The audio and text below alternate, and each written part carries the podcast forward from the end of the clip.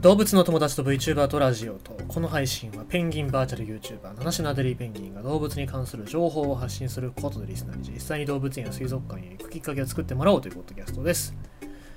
なんかインボイスがめんどくさいことになってますね。えーとバーチャルキャストじゃないや。ニコニコからなんかえー、メールが来てあのインボイスに登録しましょうみたいなことが書いてるメールが来たんですけどまあ個人事業主じゃないですしそんなにね、えー、あの儲けてるわけじゃないんで、まあ、僕はあの個人事業で事業でなんか屋号があるわけじゃないですからねまあなんかそういうことはしてませんけどうんなんか本当に新しい制度が出来上がるにつれてちょっとついていけない人っていうのとあと周知不足っていうのがねなかなかこう顕著だなっていうのは思いますよね。まあもちろんなんかお国は何かしらのそういう説明みたいなのはしてるはずですから、まあやる人はちゃんとそういう勉強しなきゃいけないんだろうなと思うんですけどね。えー、まあなかなかそういうところは、うーん、まで勉強できる時間がなかったりとかっていう人もいますから、まあそういうところでちょっと混乱してんのかなっていうふうには思いますよね。うんまあ、そもそもなんか何がどう変わるんだっていうのなんかねちょっと短時間でパッとこう説明してくださいって言われたら難しいですし僕わかんないですから。まあだからやっぱその個人事業主の人って大変だなっていうのと思うのと同時に、うん、すげえなと思ったりしますけどね。はい。えー、まあなんか本当に書類の手続きなんかってちょっとネット上で全部できるようになってほしいなと僕は思いますけど、うん、何でもかんでも、僕はネット上で全部手続き住んでほしいなと思いますよ。今日もね、ちょっと銀行の口座を作んなきゃいけなかったんで、ネット上で全部完結させましたけど、もう3時間ぐらいで、えっ、ー、と、アプリの方とかも設定できたから、まあやっぱ、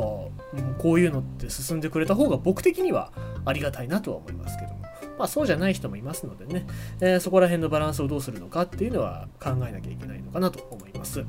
で、えー、まあ、昔の人と今の人じゃ適応力っていうのが違うのかなと思いますけども、今日は昔のお話をしましょう。5億年以上前に生息していた三葉虫が何を食べていたのかがついに判明。約5億4000万年から2億5200万年前の古生代に生息していた三葉虫は2万種類以上が知られており非常に生息数が多い生き物でした。しかしこれまで三葉虫が何を食べていたのかについては明らかにされていませんでした。新たにカレル大学の古生物学者であるペトル・クラフト氏らの研究チームが三葉虫の食事について報告しています。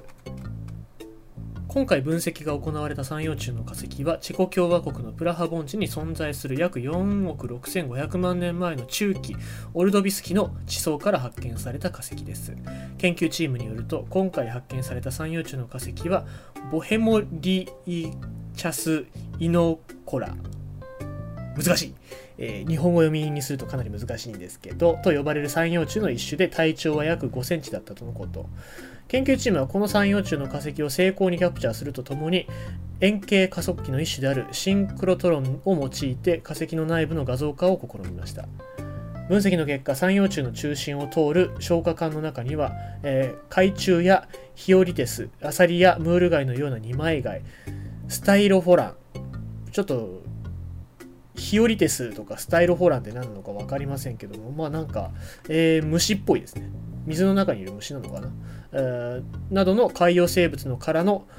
破片がぎっしりと詰まっていることが判明しました。研究チームは今回発見された三葉虫は水中で死んだ生物を食べる腐肉食も行っていたようですと報告。研究チームによるとこの三葉虫は動物の死骸や生きた動物を食べており簡単に破砕できそうな動物なら自身の歯で噛み砕き小さな動物ならそのまま丸飲みにしていたのとのこと。また何でも食べる、えー、この三葉虫は海中の掃除屋としての役割を果たしていた可能性が指摘されています。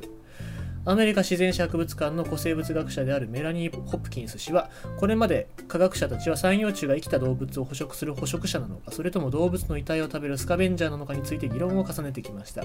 今回の研究チームによる発見は三葉虫がスカベンジャーである証拠になる可能性を示すものですと述べています。また死んだ三葉虫は別の腐肉食を行う生物の餌になったことが報告されています。研究チームによると今回発見された三葉虫は別の腐肉食生物に軟部組織を食べられた形跡があったとのこと。一方でこの腐肉食生物は三葉虫の消化器官を避けており研究チームは、えー棒えーこの三葉虫の消化器官では死んでもなお酵素の活性化が維持、えー持続しており他の生物にとって有害な状態だった可能性がありますと述べています。生物の消化管が別の腐肉食生物にとって有害となるという特徴は現代でも生きている、えー甲殻類やカブトガニウミグモなどの軟体、えー軟足生物にも見られる特徴で研究チームは軟足生物の動物の進化において非常に早期の段階で発生した特徴の可能性がありますと語っていますということでございますね。えーまあ、だから本当にこの三葉虫っていう生き物がやっぱり今の生物たちの礎になってるっていう特徴が分かったということなんですけどもまあ見た目からするとどうもダイオウグソクムシとかと似てたのかなっていう気もしますしあとまあカブトガニですよね。カブトガニとも似てるんじゃないかなと思ったらやっぱりなんかそういうところからのご先祖様なのかなっていう気がしますよね。